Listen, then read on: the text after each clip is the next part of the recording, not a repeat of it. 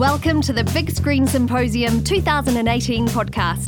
The Big Screen Symposium took place in Auckland on the 26th and 27th of October. Please note, while many of the speakers used clips in their sessions, we've edited these out to better suit the podcast. Anna Dean works at the forefront of audience engagement across the digital, film, and social landscapes. In this session, Anna shares key learnings on changes to audience engagement in recent years. She provides practical tips to help you articulate your project in a way that connects and challenges you to think about what your audience actually wants rather than what you think they should know. Cool. Hello, hello. I'm just going to work out where I want to stand because I was like, I don't really want to sit there. Um, but I might just move around a bit. Thank you for coming to me. I know that fantastic woman um, is on, and I know that she's going to be talking about joy. And what I might be talking about might feel a little bit bleak, but we're going to end on a high note. With this, with this session originally, it was going to be a bit of a workshop, and I wanted to give you some kind of practical tips and tricks to come away with. But it's always very difficult because there are different skill levels in a, in a group of people like this. So I'm going to go high level, talk about some of the problems, and then some kind of quick wins or quick solutions that I can see that people can potentially bring in. Um, I'm going to talk through a few projects, and then I want you to hit me with your questions. Originally, this potentially was going to be like an AMA Ask Me Anything session for the whole hour, but I'm going to race through this stuff, and, and then you can ask me the questions, because I think that's actually when the most useful learning can happen. So, da, da, da, as discussed, um, I'm one half of Double Denim. That's us at work in our Cuba Street office, and we're a creative agency that sits alongside a gender intelligence consultancy. And we're really working into a, into a whole new area of being specialists in marketing to women. Did a big piece of research into the power of the female economy last year, and that really informs everything that we do. And um, it's a really exciting time, exciting space just a wee plug, that is from a uh, Cuba Street cookbook that's just being launched uh, on Sunday by the fantastic Beth Brash, whose, whose brother is just over there, Simon. Yeah, so as. Um, as discussed, well known for this campaign. And um, I have a background originally in journalism. I was trained as a television reporter and uh, used to live down in Dunedin. Didn't like that very much and naturally got asked to start promoting things. And that the first thing I ever promoted was uh, contemporary dance. And I kind of ended up working at CNZ, and the projects have just gotten larger and larger and larger. And I'm really lucky, I think, because I'm 40 years old and I sit kind of smack bang in that um, bracket where I understand how boomers think because I had an analog childhood, but I also understand how millennials and younger generations think because I've had a digital adult working life. So I do impact producing that kind of sits in the middle of traditional old school publicity and um, social media or a digital experience. So I'm really into um, kind of that, that, that sweet spot where I can find and make impact. So, just to kind of give a bit of an overview, we all know that we're increasingly all hanging out online most of the time. And I constantly feel a wee bit sad uh, meeting up with people, and I'm like, oh, look like you had a great holiday. I did that to Jazz yesterday, actually. And I was like, you know, I actually feel like I don't spend enough time with people in real life because I'm often hanging out on Instagram or on Facebook. And it's really interesting now we're all hanging out online, but we also have these broadcast. Oh, I've actually got a pointer. There we go. Um, we also have these devices in our pockets, which mean we can be uh, individual broadcasters at any time. I was reflecting this morning, I kind of uh, turned my nose up a little bit uh, at terrestrial television. And I was like, but actually, I can spend a good 20 to 30 minutes sometimes just looking at Instagram stories. And I was like, what's the difference? Why am I being such a snob about um, one form of content when I'm actually just actively glued to my screen for probably as, as long as it would take to watch a television program? So, our whole idea of, of what content and which platform we're looking at things on is really changing. And these are the numbers. Uh, this is where everybody is. Uh, so this is to the first uh, first half of this year. We now have five billion unique mobile users in the world, and almost four billion internet users. Some of the latest data out of New Zealand shows that up to 91% of uh, people are getting their news through their mobile phone now. So that has massive implications of, of how you're stopping to tell anyone about any kind of project that you're doing. They're all going to look at it on their mobile. And yeah, it means that it's an incredibly tricky, tricky space. Plus, there's a ridiculous, ridiculous amount of data being created. And we have 44 billion gigabytes a day. Two years ago, we're looking at 463 billion gigabytes a day in 15 years. It's quite hard to kind of um, uh, think of, of how, how much data that is, but um, it just yeah it just it just makes our jobs very very very difficult and the thing i'm really realizing i end up giving the same kind of advice to different groups of people it doesn't actually matter if you're the all blacks or you're jacinda ardern or you're taika waititi or you're an independent doco maker, you're all up against this, this same huge tsunami of digital information. So, what I'm always thinking about is how to get cut through. And I don't know if any of you have seen that television show Naked Attraction.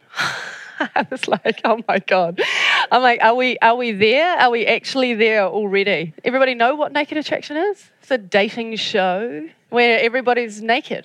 From the feet up, there's a slow reveal, and all of the contestants are totally nude.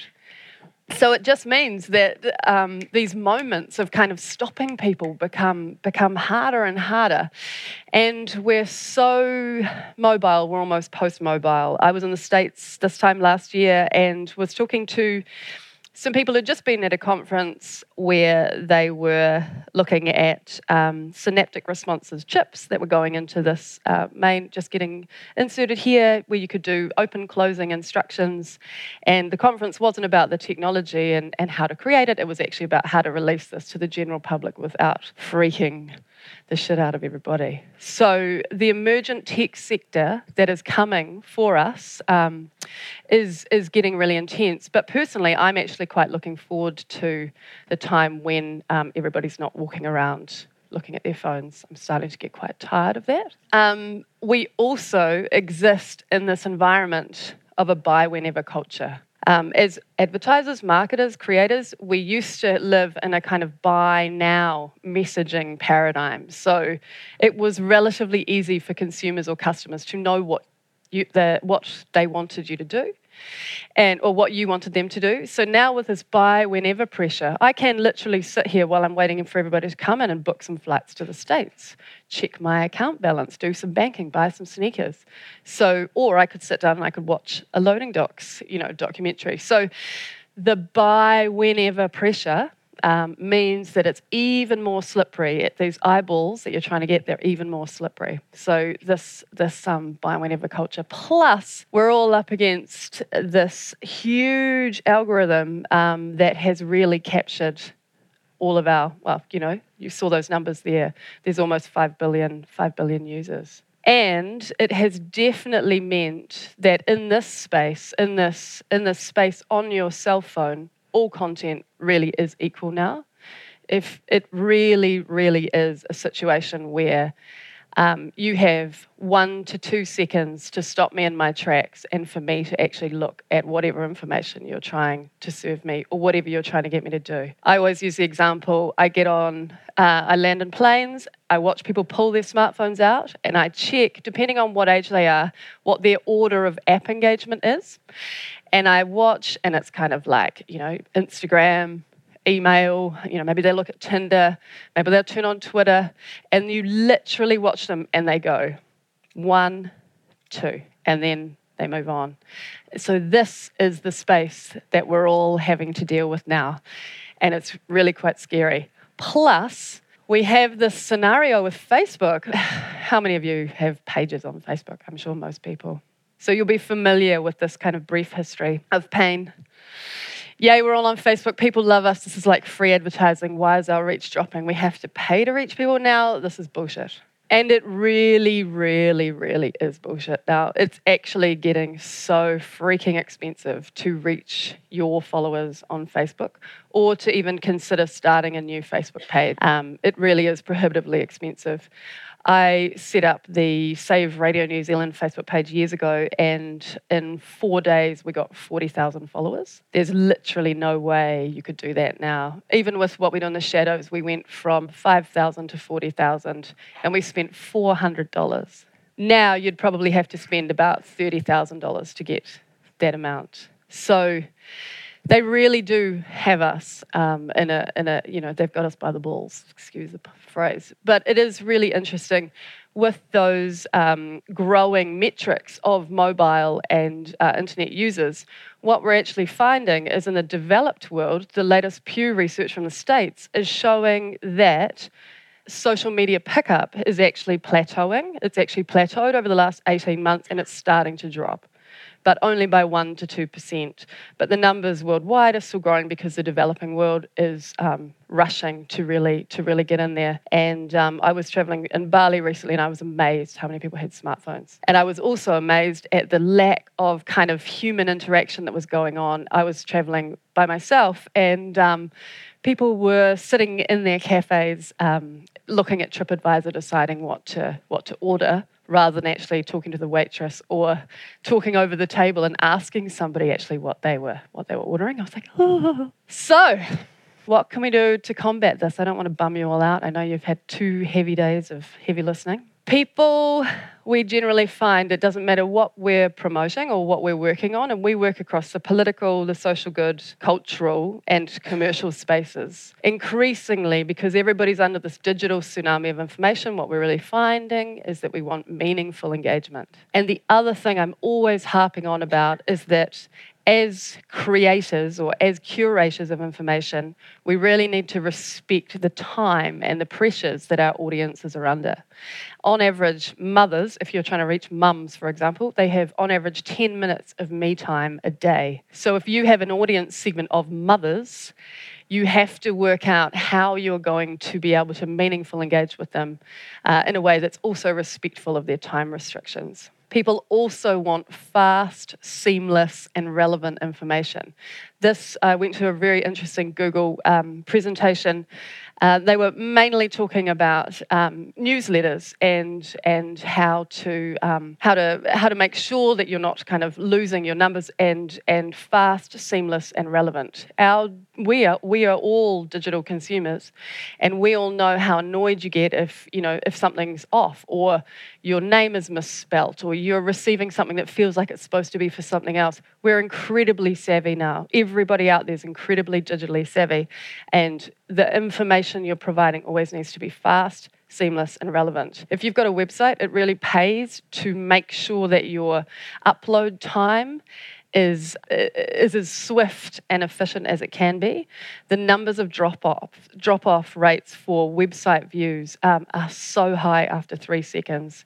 If your page isn't fully loaded by three seconds, people vanish. They literally do. It's it's it's it's brutal. And I know I do that myself. If I'm looking at my phone and it's like something still not loaded by the second time I've looked at it, I'm gone. So fast, seamless, and relevant. Um, the other thing I just wanted to point out I get very tired of this kind of um, short term project spam that I've started to call white noise, really. Um, we talked about this at length at the loading docs session. With short term projects, I, I feel also this is a similar lack of respect for an audience. This was a project that we did last year for Treat Her Right, which was about um, getting equal pay for women, a big issue before the um, the budget last year. And we had this whole campaign, and this Instagram feed was set up by an intern who was working with us at the time. And for me, uh, that's just creating dead air or white noise. This feed will never have any content ever served up to it ever again. So for me, it's kind of disrespectful to have made a commitment with these audience members. They've given us their time and their attention, and we haven't respected that by pulling them into something that's going to be a long term relationship. This is just a short term fling. So you always need to be thinking with any project or any pro, uh, like uh, piece of work that you're actually putting out there into the world, what is the long term relationship that my audience is going to have with me? How is this going to take me forward and enable that relationship to grow rather than just giving them a, a short term blast? There was a really good Instagram feed I was following recently called Women in Bed, which was a um, suffrage show at, um, at Circa. And um, you know, I was like, they were posting so much stuff. They were posting probably three, four times a day. There were 150 people following. And I was like, that's such a huge amount of effort and resource and time and thinking and content creation. And the show's only on for two weeks and then it goes. So you can you don't have to be on every freaking channel. You have to work out um, where your audience is and and what medium is going to be most appropriate for them. Does that make sense? Everybody looks really tired. it's been a long weekend. So be, be strategic. This is kind of one of the key points. And leverage, leverage, leverage. We live in a landscape now where the media that we have at our disposal to be able to ask them to promote things for us is shrinking, shrinking, shrinking. I was talking to a festival uh, recently, and they were saying that their media list, even two years later, had shrunk by probably about a third. Our our friends, our colleagues, our media people, they their their lives are incredibly stressful. So many people are being laid off, so we have to work out ways to go around the outside and create our own channels, but we also have to work out ways to leverage. And that was one thing I really tried to demonstrate with what we do in the shadows. Back then, there was this kind of traditional publicity approach where there'd be like an eight day period where you'd open every newspaper and listen to the radio, and there would be the information about that particular film. With Shadows, I wanted to do a six week strategic program, basically targeting a whole lot of different sectors mainly using email databases. Doesn't sound very sexy or very, you know, kind of cool, but it was really the way of making sure that our content could go to as many inboxes as possible because basically it was free. So um, Taika had an idea. He wanted to do a poster competition. He was like, just chuck it up on Facebook. I was like, if we put that on Facebook, a competition on Facebook, we're going to get like 13 really average poster designs. It's not going to be worth anybody's time or effort. I happened to be working at Semi Permanent um, at the same time. It just by magic actually happened that Semi Permanent was the same day that the trailer was released. So I asked to be able to do a guerrilla presentation. And that was purely because I wanted access to their database. I knew that they have like 150,000 graphic designers from all over Australasia. And Plus, I knew that within this room that he's talking to, there were 2,000 incredibly enthusiastic, hungry young designers who wanted to, um, you know, get noticed. So, of course, they're going to enter this competition. But this was six weeks out from the film being launched. And at that time, I was like, okay, I'm going to also contact all the design media and we're going to get that kind of stuff happening. So that was the first play six weeks out. And it was really interesting because I was working with Chris Henry, the publicist, and he was like, it was a very easy job because everybody had heard about all of this other strategic stuff that had been going to tap into these different audiences. The same thing with the relationship um, that they had with the film with uh, Trade Me. So I was like, okay, we're going to go to Trade Me and we're going to give them some content specifically about hobbies. And we're going to tie that in with doing some auctions as the vampires. We're making it fun, we're making it meaningful and engaging. We're giving people a bit of a surprise and we're delighting them. But the only reason I really wanted to do that was because I wanted to get into the 1.6 million emails that Trade Me have. And I knew that they would want to do a trade with us because obviously they want to look cool, they want Taika in their newsletter. So at the same time, this all happened because Taika was getting dressed um, as Viago for a 2020 interview. We did the same thing. We approached Find Someone and did a dating, uh, how to fill out your dating profile. This is all shot in my friend's flat. We did eight particular um, content marketing videos. I didn't know this was called content marketing at that time. It's actually called brandscaping, apparently. And it was purely so we could just tap all of these different databases. And so you always need to be thinking strategically in that way. How can I leverage, rather than thinking about interest groups and kind of going, okay, I want to reach all teachers, or every teacher needs to know about this project. It's like, what is the trade or what is the kind of content that you're going to be able to provide for them that's exclusive, that's going to make them look good, and that is going to give you access to people's emails, essentially. Plus, added a big publicity stunt um, just to really seal the deal and make sure everybody knew about what was going on. But this was a similar thing where we had this idea to change uh, the name of the city to Wellington, convinced the airport that this would be a good thing for them to do, but at the same time created a whole lot of content that could go through the airport channels, go to their international media network and get them attention. We got coverage in Buenos Aires and all over South America and Japan and things like that. Plus, we had these this Vampire's Guide to Wellington. So it was also again done so that I could access the um, Positively Wellington tourism database and their channels, which were massive. So, right channel, right message, right time. That is the kind of key. If there's anything else, write that down. it's the one thing, one thing. Um, that's basically kind of uh, marketing shorthand these days. You really, this kind of one size fits all, let's send out a press release, let's get some media people along. It just doesn't work anymore.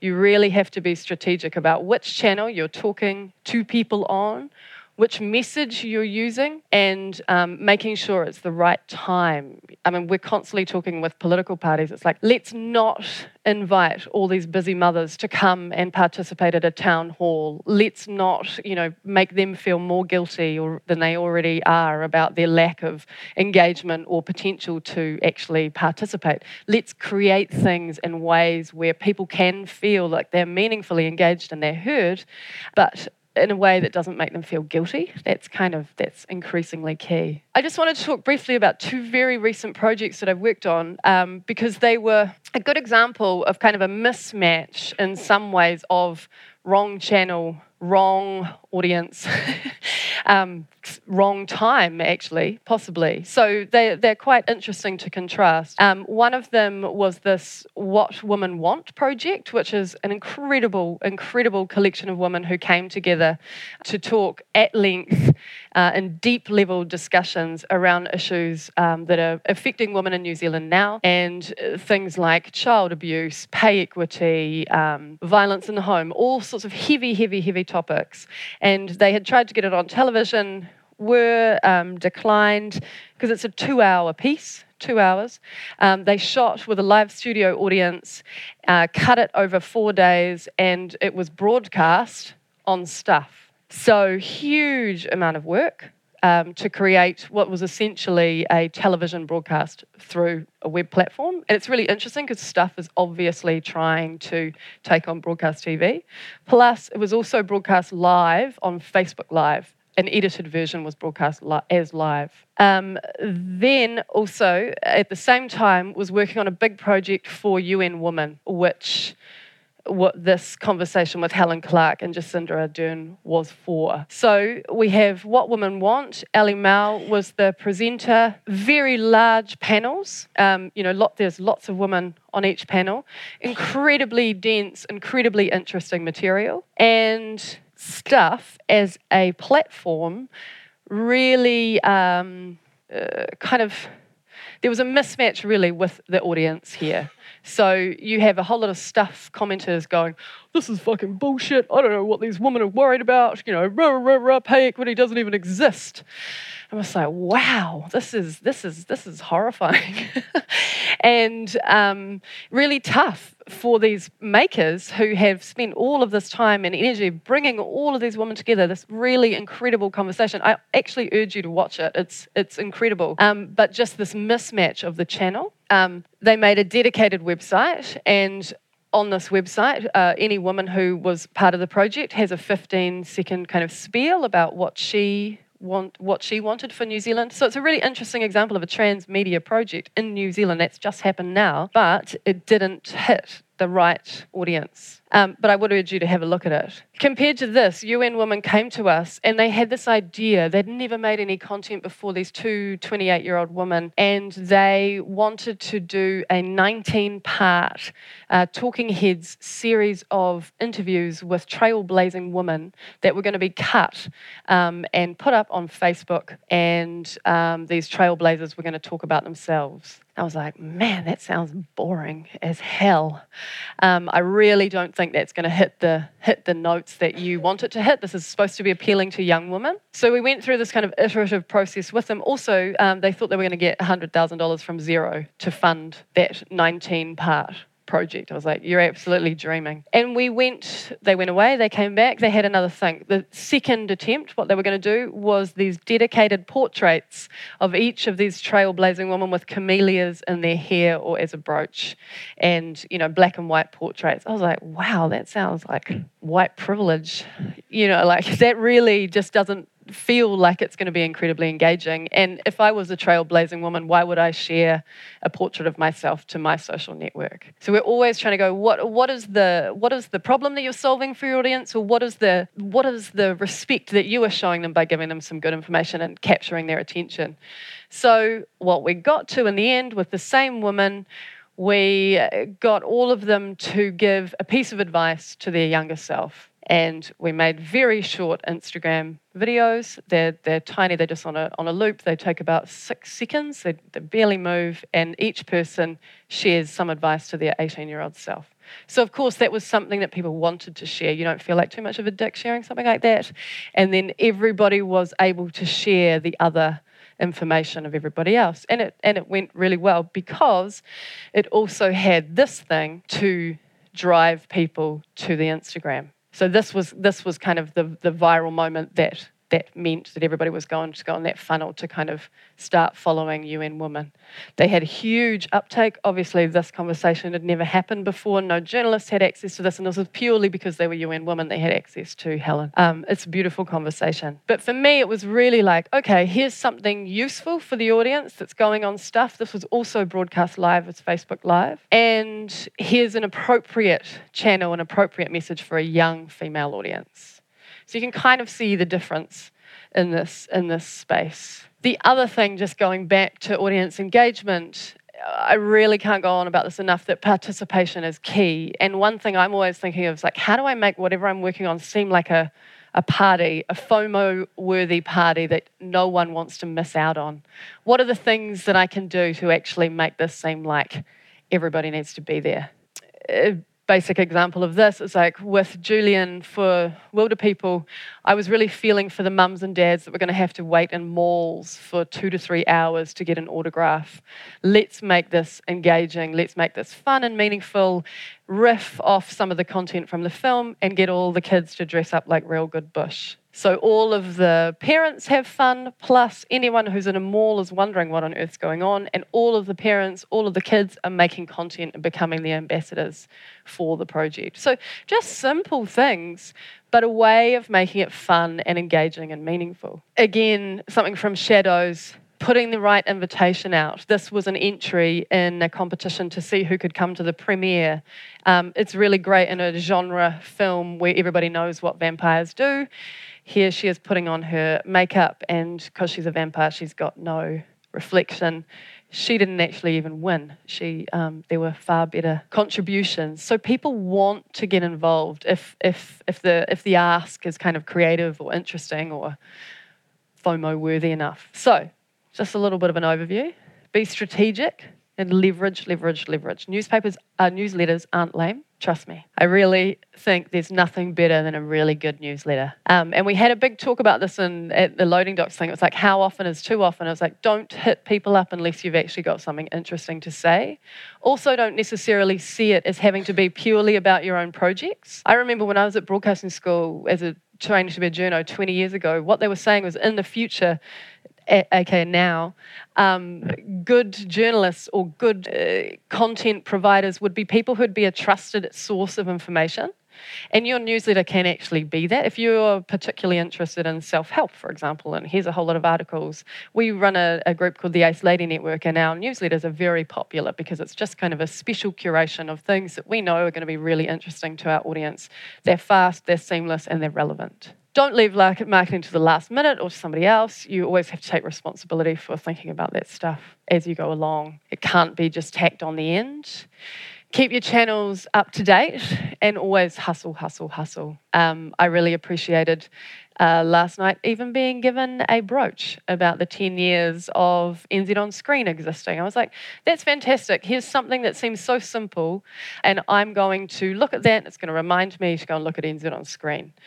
We seem to be so enamored with that digital space, we're kind of forgetting the importance of flyers and just actually having face to face conversations with people or giving them a brooch or actually just working out ways to to connect because we're all we're all stuck and looking. So the other thing I just wanted to race quickly through is audiences and really making sure if you're putting anything out there into the world and trying to get people to engage, you have to know intimately and very clearly in your own mind why the fuck anyone should care because people are so so so so busy. This it has to be very clear in your mind. Doesn't matter if it's a great film or you've worked and you've researched really hard and it's like your life's work. Why on earth should anyone care? You really have to have that clear in your mind. And also, the other thing that needs to be very clear is what are you asking them to do? Are you asking them to come and on opening weekend? Are you actually asking them to share something? Are you asking them to participate? Are you, you know, what what what is your call to action? Making sure that's incredibly clear and obvious. Because people skim, they're just skimming, skimming, skimming, skimming. So it has to be incredibly clear and reiterated. And audiences, again, people are kind of always asking me, I'm like, who's your audience for this? And they're like, oh, all New Zealanders, or all women, or all this, all that. I'm just like, you're never, ever going to be able to hit them unless you've got like millions and millions and millions of dollars in advertising budget. So uh, your key audiences are always friends and family first your, your kind of followers from the crowd. So the people who, I mean, um, with Loading Docs, we were talking about people who had done, who've obviously followed a crowdfunding campaign or they've already got a vested interest. So the people that are aware of what you're up to. You've got your interest groups. So it's kind of like, okay, I've made a feature film about sharing. Obviously, I'm going to talk to farming communities and all sorts of things and go to A&P shows and, and really mainline that way. But I'm always also thinking about the low hanging fruit from a mainstream audience perspective. And I just wanted to highlight um, CNZ actually has some quite good information about the kinds of people that engage with the arts. This stuff's all up there, it's all free.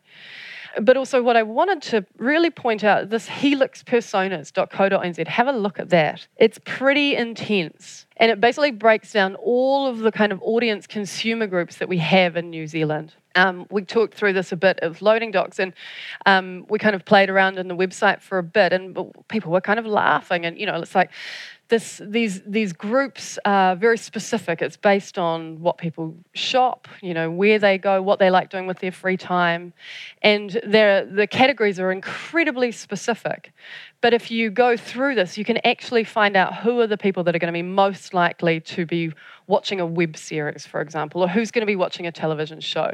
What else do they like doing? So then you can kind of go around and you can work out where you're going to be able to hit them. And this is kind of marketing 101, but it actually really helps to go through and and really drill down into seeing who actually is going to be most likely to connect with you. That's just one group, the Metro Techs.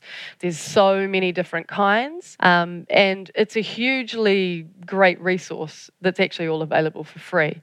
And this kind of breakdown of these young different this, this is just the young group, but these different groups. That's how Facebook targeting works these days. So you can be incredibly specific based on people's um, other interests, and that's called programmatic advertising. Okay, cool. Has anybody got any questions? I'll take it back. It's um, Helix Persona. Sorry, it's right down the bottom.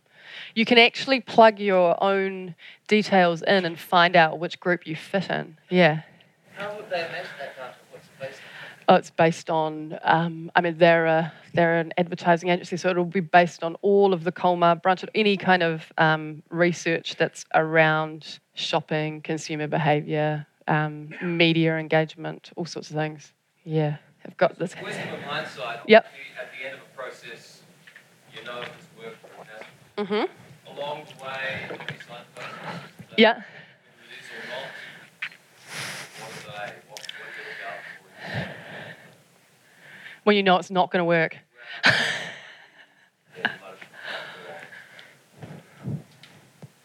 I don't do projects like that.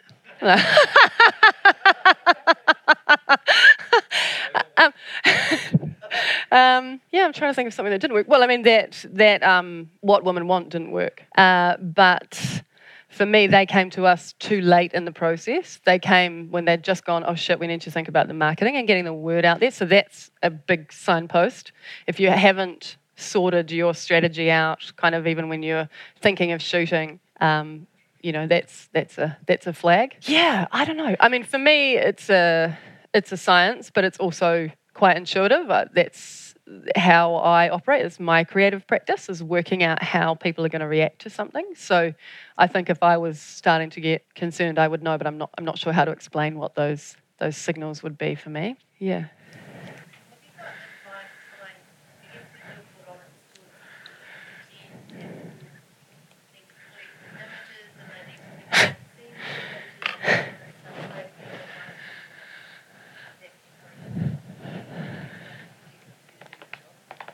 It's interesting. I feel like I've been through quite a few iterations of that. The first film job I ever did was Two Little Boys down in Invercargill, and I was on set for six weeks, and we were in the Catlins, and it was so exciting. And I'd never been on a film set before, and I was basically photographing everything and telling the story from the perspective of never of someone who'd never been on set. I was like, oh shit, AT's coming. Everybody's getting like really psyched about AT. I'm like, what the hell's that? I was like, oh, it's afternoon tea. you know, like just kind of so sharing those kinds of experiences and creating a little world on on that one. It was the first time, you know, um, before then in New Zealand we'd had that whole kind of Lord of the Rings things where journalists had been banned and there'd been helicopters flying over Miramar and people getting, you know, journalists getting restraining orders and all sorts of stuff because they were so set ag- against not sharing any of that imagery. And I think Peter Jackson had really realised the mistake in that it was too expensive to keep everybody out. So I can't remember which film it was, but they started doing the behind the scenes doco stuff. And it was like, oh, okay, it's not the end of the world if you show someone in their full makeup and, and things. And I think now we're kind of quite beyond that process. You don't need to take everybody on this freaking hand holding journey for um, necessarily. It totally depends on what the project is about. But what I'm really finding now, the, the point of promotion uh, you know, say say X is launching here, people people are so impatient and they're so used to that fast uh, fast um, uh, reward. They uh, they want to be able to click and watch or do X immediately, and I really noticed that on Wilderpeople. Um, so that's a you know two two and a half years ago now. Uh, people were contacting me in advance of the film coming out, asking for the torrent download. I was like, man, you crazy? Uh, but it's like anyone under kind of 25 has got a completely different relationship because they've been brought up on YouTube. So they're used to being able to go and watch and consume immediately. So that has a huge kind of difference now on um, the kind of material that you're collecting to build your audience. And that's why I'm kind of like, okay, going around through different channels is the way to do it. And still, I mean, I think you shoot the shit out of it, you get as much content as you can, but you have to not just put that content out in any kind of random way. You actually have to be able to think strategically where can this content go? What, what are we keeping for ourselves? And also, what are the content that, that someone someone like me can riff on because that's what it's all about. It's kind of like working out how you can riff on these particular things. With What We Do in the Shadows, terrible film name, title terrible, really hard to remember, really long. Can't hashtag that. So really went okay. We need we need a, a solid hashtag, delicious necks, that led to so much content that could be riffed off because that's that's what you're wanting. You're kind of wanting to be able to riff and keep playing because that's what keeps it interesting. I mean, I do not want to see any other behind the scenes film shot of a of a camera team, you know, like a, the crew in puffer jackets. My God, please don't. You know, like because that has no interest for anyone outside, and it makes that seem like a cool gang that you can't get into as a as an audience member. It's not respectful for me because it makes you guys look cool. And, you know, like it's just it's it's thinking, thinking, thinking always how how am I going to invite the viewers in? Yeah, and it keeps changing. Yeah. Yeah.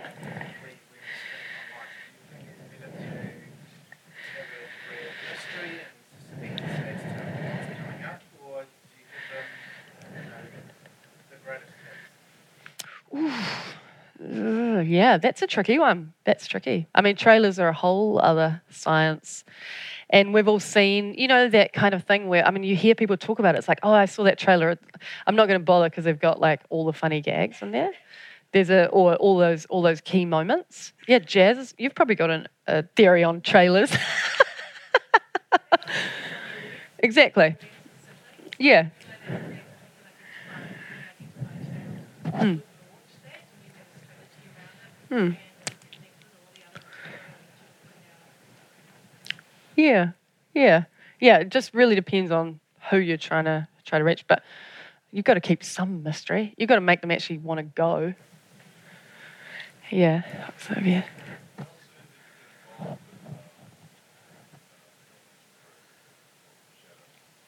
Um, well, that was like a whole uh, crazy, crazy world. And they literally, I literally, that job for me was six weeks. I started a day before the trailer launched. Yeah. yeah, oh yeah, the, we, we got some incredible posters and they ended up being printed and, and um, posted around the country. Yeah, I mean, uh, the conversation that I had had about that started the week before, I, and I because I was I had other contracts, so I literally started on that day when that thing happened. But I was racing, I was racing, and it was interesting for me because I really thought that Taika and Jermaine were going to um, have quite a clear plan of how they were going to do things, and because of the success of Boy and the the content that was around that, and that they were just like, oh, we'll just chuck it up on YouTube, and I was like, yeah, that that was appropriate two years before, but the the the audiences have moved on and we need to create these kind of packages. So it was just packaging everything up in these six week blocks. Um, because the, and, uh, I mean, the beauty in that was that they had so much material that hadn't made the film. So it was like, okay, let's do hobbies, let's do love, let's do, I can't even remember. It's all been cut out from my mind. it wasn't a lot of sleep. And, um, you know, so ch- packaging that up and, and making sure it could go to the biggest audience that way.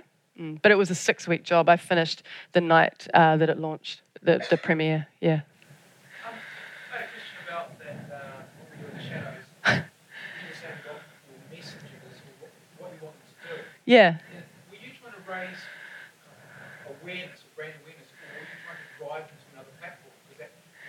seeing whatever you're delivering, is not going to be the platform that they're going to be seeing it at. So Yeah. how do you get there? I guess the end result would be to somehow drive them to go and watch. Yeah. Everything I was, yeah.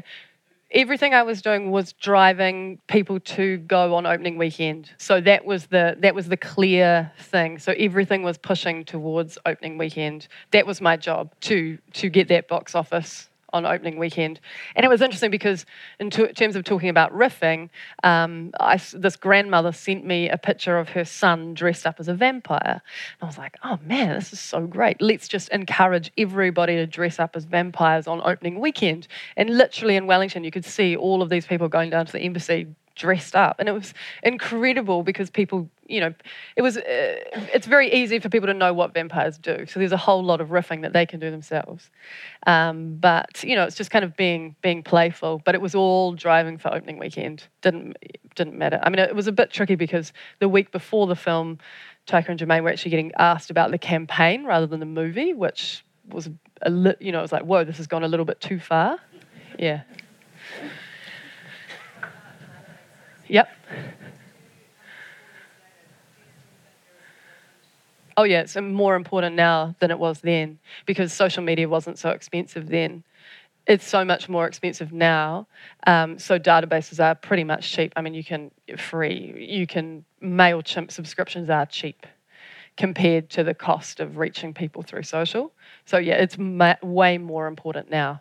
I mean, I know it's a pain. I know keeping your emails up to date is a pain in the bum, but um, it's actually the way that you can keep your interested, caring crew who want to follow you through a particular process. And and and on that, I mean, it's with with shadows. I learned a real lesson. I made a YouTube channel because because um, Taika hadn't didn't have one. What we do in the shadows YouTube. There are thousands of subscribers to that. They will never be served any content. So with Wilderpeople, I was like to Kathy, I was like. Um, we need a much bigger umbrella here. This can't be Wilderpeople channel. So we made a Piki Films YouTube channel. So now the Breaker Uppers went through trailer went through that. Um, Aroha Bridge will come out on that. Any other Piki related thing will be served to those people who love Taika. So it's a win-win for everybody. So it's kind of always keeping that wider, longer view in mind rather than just particularly the project that you're working on. I know that's hard, but it's you know that that long game is so much more important. Yeah. Hi.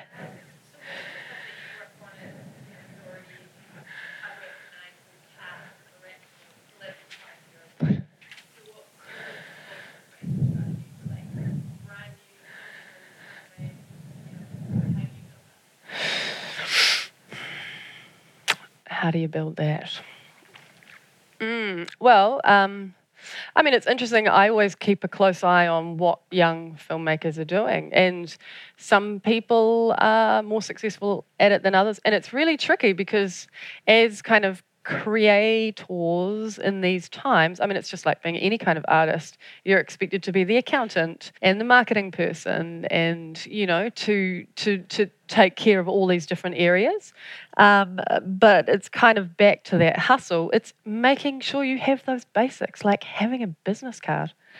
When I was introducing someone here last night, and I was like, "Oh, just swap cards," and they were like, oh, "Oh, I don't have any." I was like, "Oh, come on," you know, just those those those basic basic things, and kind of taking advantage of any opportunity that you have to really connect with people face to face. That's still the key thing, and collecting people's email addresses to be able to send them newsletters rather than putting too much work into um, a Facebook page, for example. I mean, Instagram works really well for filmmakers because it's like a visual diary. I mean, that's that's that's great. And it really depends who that filmmaker's actually trying to reach. If you're trying to reach staff at the Film Commission, for example, you'd have a totally different strategy than just trying to build your audience of Metro Techs or whoever. Yeah, I mean, but it's tough. It's really tough. But it's the same for any business, any any small business in this is any political party. Everyone's facing the same the same issues.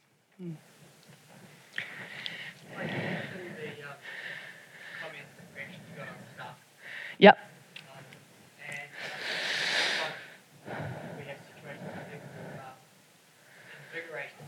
Yes, they are. Yeah.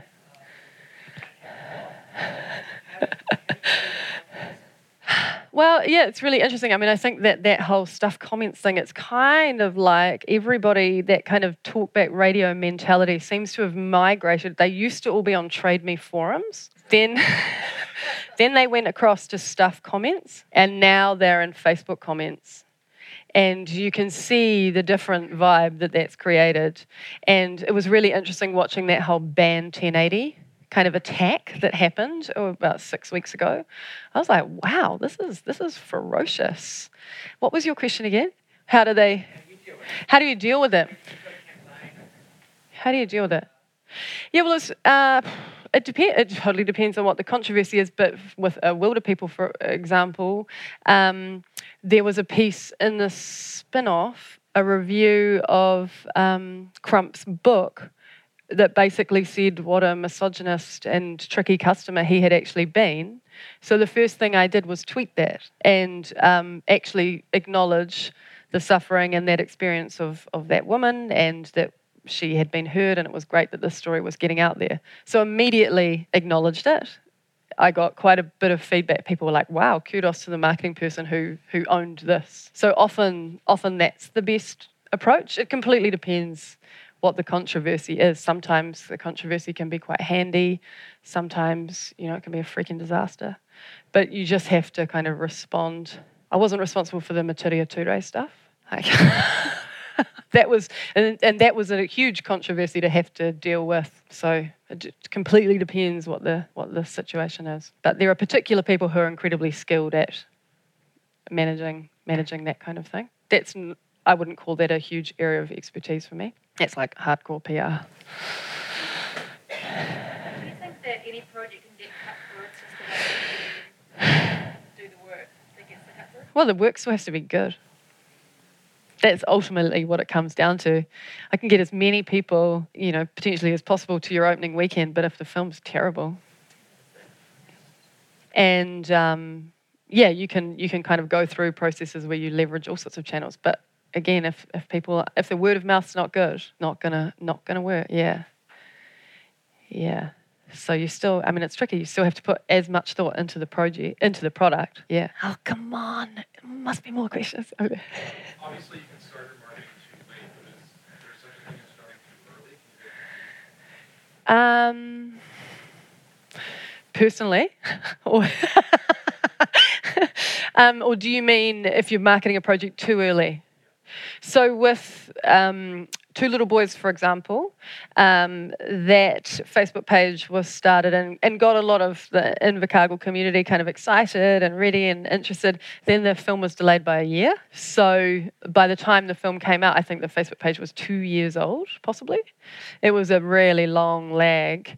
So the locals kind of couldn't even remember that that film had happened two years ago and the thing that they wanted because i did the um, red carpet down there and the thing that everybody locally wanted were the latest there was a couple a brother and sister from the block and that's all they uh, you know i was like oh we've got this great film premiere blah blah blah happening here and you know kind of tumbleweeds no one was really interested and then it was like the brother and sister from the block are going to be here and i was like woohoo! Yeah so yeah you know you you can do too much i think and i think that that even that my sweet spot is six weeks like i really like having six weeks to to work with as long as it's kind of going out in, in different directions. Um, and it was interesting for me because the only thing that I could relate uh, getting people to go to opening weekend to is getting people to go and vote on a particular day. And it's really interesting because that whole voting mechanism has now stretched out to a three week campaign, you know, so it's a completely different campaign. And it completely depends whether you're promoting something that's an online project or it's a real world project. So, but yeah, you can definitely spam people too much. People hate that. It's the worst. It's the worst. But some personality types need more reminders. You kind of work out through those that, that programmatic kind of advertising uh, information how and when to remind each other. I mean, it's pretty insane. Like Facebook's now getting pretty creepy, and there are algorithms that set once you've announced your engagement, they will start serving you um, engagement uh, wedding ring advertising at the averagely timed out length of time it takes before people get engaged to get married. So same thing with um, all sorts of. It's called life stage advertising. So um, that's that's getting really deep. You know, they've been scanning our emails for ages and and pulling keywords to advertise to, but now they're working out these kind of time links between things that happen to humans around the globe.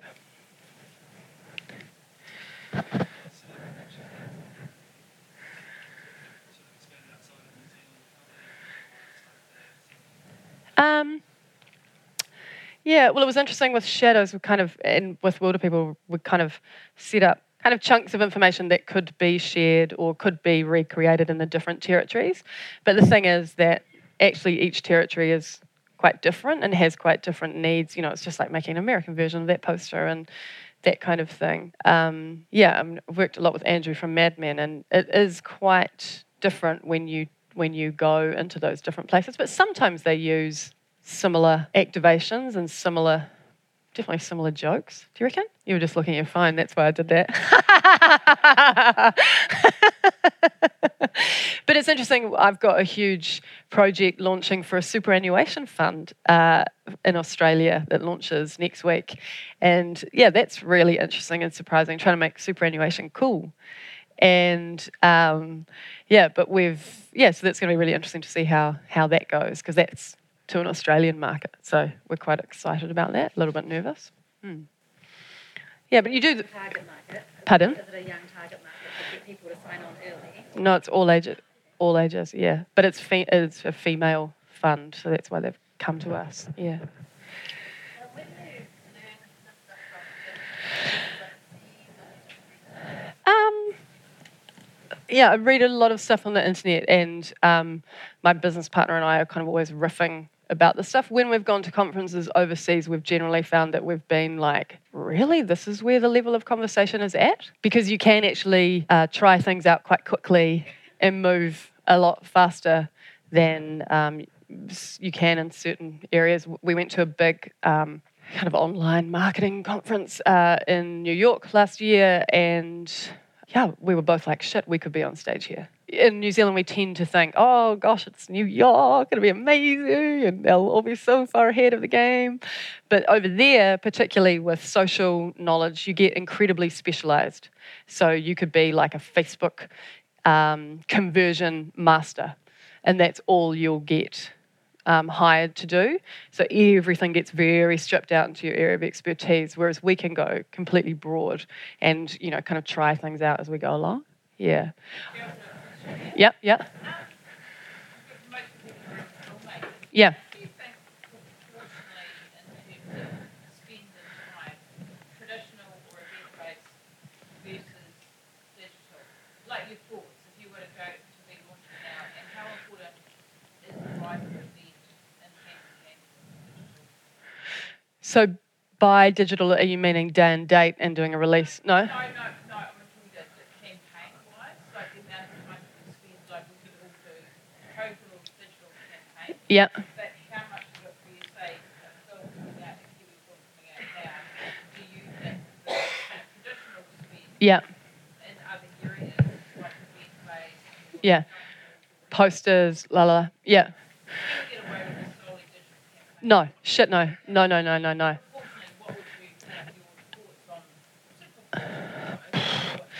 Yeah, I mean, the tricky thing is now you have to do kind of three times as much work. That's actually the reality because you have to do the traditional and you have to come up with something insane and wacky for the impact, and you have to tick all your digital boxes. So it is it is much uh, you know it's a much bigger ask. Um, proportion wise, I mean it's really interesting if I can think of uh, a digital uh, a, a, a project that we would have all seen last year in the lead up to the election, um, which is like, you know, it's selling a product basically.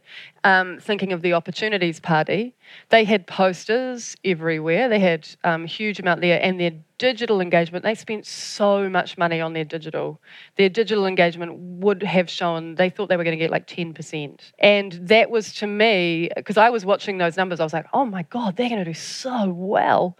But it was a real reminder that that offline stuff, um, that's actually what the bulk of your population is actually engaging with because we get so siloed in these digital online spaces. And also, we've been seeing all these falsified numbers that Facebook have been putting out, and people are getting quite suspicious of that because it's a huge money pit. And all of that money is being spent, and no tax comes back to New Zealand. It all goes offshore. Um, and there's that really good piece from Duncan Grieve in the spin off last week just about the effect that that's had on our local news media. Um, and they've all been pivoting to, to video, but actually, you know, the implications of that are tricky. I would I would still go I'd probably go 50-50. But I don't I don't really know what the um, I mean I know that you guys don't spend as much on digital as you do in real world, I don't think. Yeah. No. No, no, no. Um,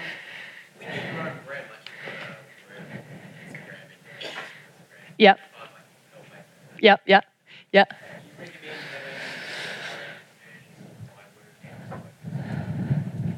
Depends how Yeah, yeah. Well, it's a really interesting question, and it's something that all makers have to really think quite carefully about.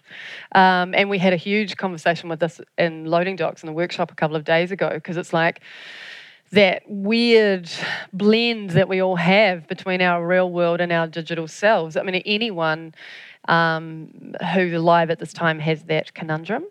And it's amazing because I get um, invites from young eight year old, 10 year old makers of YouTube channels who want me to follow them. And, you know, they're creating brands at that age, from that age. And I also go, like, I've looked at people's Bumble profile, Bumble profiles, so kind of younger demographic of millennial, of millennials, and going, wow, these are so carefully manufactured digital brands. So it's becoming a really normal part of life. But I think what people know is that it is actually not necessarily your real living, breathing, actual self. Depends where your personal line is of how much you want to put out there. I wouldn't bother having two separate ones personally. I have a separate one because I have a work one that's a, a, an agency that's bigger than just me. No, not really. No, no, no. Um, I my Anadine is just more of a visual diary of just things that have caught my eye, or you know, things that are of interest to me. So, whereas work, it, it's very worky. Yeah. But you just, yeah, you just have to, you have to work out who you're talking to and why, and why the fuck they should care. There was another question somewhere. Yeah. Um, sorry, a little forward. Yep. Do you have any thoughts about future things like you would rather like settle or Um, I, yeah, yeah. I mean, personally, it's quite interesting. I feel like quite a few of the early adopters are migrating now off Facebook. Yeah. And people are kind of digging down into Instagram a bit. So there's a there's a big shift happening there, but your mainstream audience are in they are in that Facebook space. I mean, the the future of that is probably similar to what we have in China, where you have one app that kind of has all those different. Um, we have everything very separated out, but the, it'll it'll all end up being inside the same app, like Weibo. Yeah, gosh, I mean, it's it's hard to say. Personally, I'm quite worried about that IPCC climate change report, and um, who knows what's coming. And also, I mean, a lot of the emergent tech sector stuff that's like 18 months, two years, three years away. We have no idea how much that's going to revolutionise what we're actually doing now. I mean, I think of times before my smartphone. That was only seven years ago, and I'm contactable at any time of day or night. I'm expected to be on multiple channels.